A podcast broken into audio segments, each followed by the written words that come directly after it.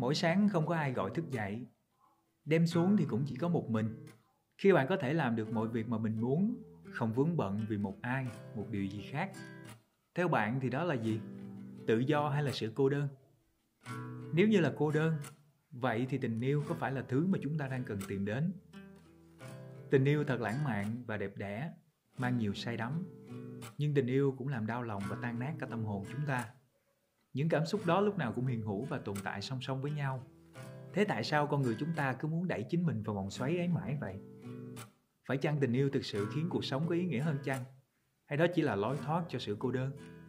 Hay tình yêu chỉ là một cái ngụy trang cho những ham muốn dục vọng của con người?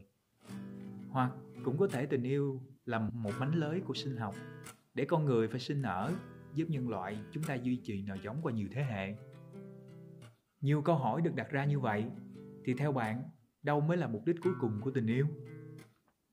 Qua quá trình phát triển của nhân loại, một số triết gia đáng kính đã đưa ra những giả thiết hấp dẫn về tình yêu. Theo Plato, một nhà triết học người Athens ở Hy Lạp cổ đại, ông cho rằng Love makes us whole again. Một lần nữa, tình yêu giúp chúng ta trở nên trọn vẹn. Ông khám phá ý tưởng cho rằng ta yêu thương ai đó để trở nên trọn vẹn hơn. Trong tác phẩm Symposium, ông viết về một buổi ăn tối. Ở đó có một nhà soạn kịch kể cho các vị khách nghe một câu chuyện rằng là con người trước đây có bốn tay, bốn chân và hai mặt. Con người rất thông minh, nhạy bén và tài giỏi. Sức mạnh của họ đe dọa đến cả thần thánh. Trước sự việc đó, thần Zeus đã dùng phép thuật tách con người ra làm hai nửa. Kể từ đó, mỗi người đều thiếu mất một nửa của bản thân mình. Tình yêu chính là khao khát tìm ra chi kỷ, một nửa còn lại của mình, một người giúp chúng ta thấy mình trọn vẹn, who make us feel whole again.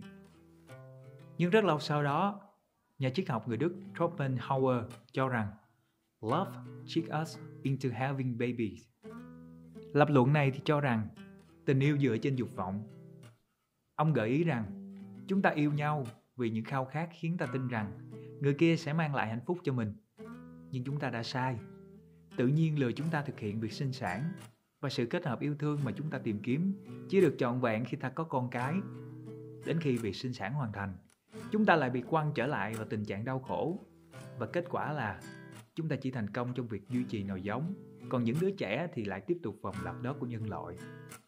Theo triết gia người anh Bertrand Russell người từng đoạt giải Nobel văn học ông cho rằng là love is escape from our loneliness. Chúng ta tìm đến tình yêu để thỏa mãn các khát khao tâm sinh lý vì thế giới này có quá nhiều sự lạnh lùng và tàn nhẫn bắt buộc chúng ta phải dựng lên những lớp vỏ bọc để bảo vệ và tự cô lập chính mình. Niềm vui, sự thân mật và ấm áp có được trong tình yêu, nó giúp chúng ta vượt qua nỗi sợ này, thoát khỏi những vỏ bọc cô đơn và hòa nhập với cuộc sống nhiều hơn. Tình yêu làm phong phú con người chúng ta. Đó quả là điều tuyệt vời nhất trong cuộc sống. Nhưng trong tác phẩm Hồng Lâu Mộng, một tác phẩm kinh điển của Trung Hoa, nhà văn Tào Tuyết Cần đã minh chứng rằng tình yêu là một sự thiếu sáng suốt. Ở cốt truyện, Giả Thụy đem lòng yêu Vương Hy Phượng. Cô này lại bài trò đùa giỡn và sỉ nhục anh. Anh ta bị giằng xé Giữa yêu và hận. Và bài học của câu chuyện Là sự dính mắc trong tình yêu Thường dẫn đến những bi kịch. Từ một mớ định nghĩa mình vừa trình bày ở trên Tình yêu có vẻ như một mớ hỗn độn và đau khổ quá không nhỉ? Hay là mình kết thúc tập này tích cực hơn một chút nhé? Tình yêu giống như sự khao khát được hòa nhập với nửa kia Điều này đem lại ý nghĩa cho cuộc sống của chúng ta. Chúng ta không cần quá quan tâm lý do tại sao chúng ta yêu nhau. Thay vào đó là hãy thích thú hơn trong việc làm thế nào để được yêu thương tốt hơn. Tình yêu thực sự hấp dẫn đến nỗi nó khiến cho chúng ta biến nó thành lý do duy nhất để mình tồn tại. Việc đó dẫn đến sự phụ thuộc trong tình cảm khiến chúng ta hoặc là kiểm soát người khác hoặc là bị người khác thao túng. Nó giống như một trò chơi quyền lực hơn là tình yêu. Để tránh vấp phải cái bẫy này, chúng ta nên yêu thương một cách chân thành, giống như bạn bè hơn, nhưng là một tình bạn lớn. Các cặp đôi nên ủng hộ lẫn nhau trong việc khám phá bản thân, vượt qua những giới hạn của bản thân và làm phong phú cuộc sống của mình cũng như thế giới xung quanh. Mặc dù có thể ta không bao giờ biết tại sao chúng ta fall in love, nhưng chắc chắn rằng tình yêu như một chiếc tàu lượn cảm giác mạnh. Trên chiếc tàu đó có cảm giác sợ hãi nhưng cũng không kém phần hưng phấn.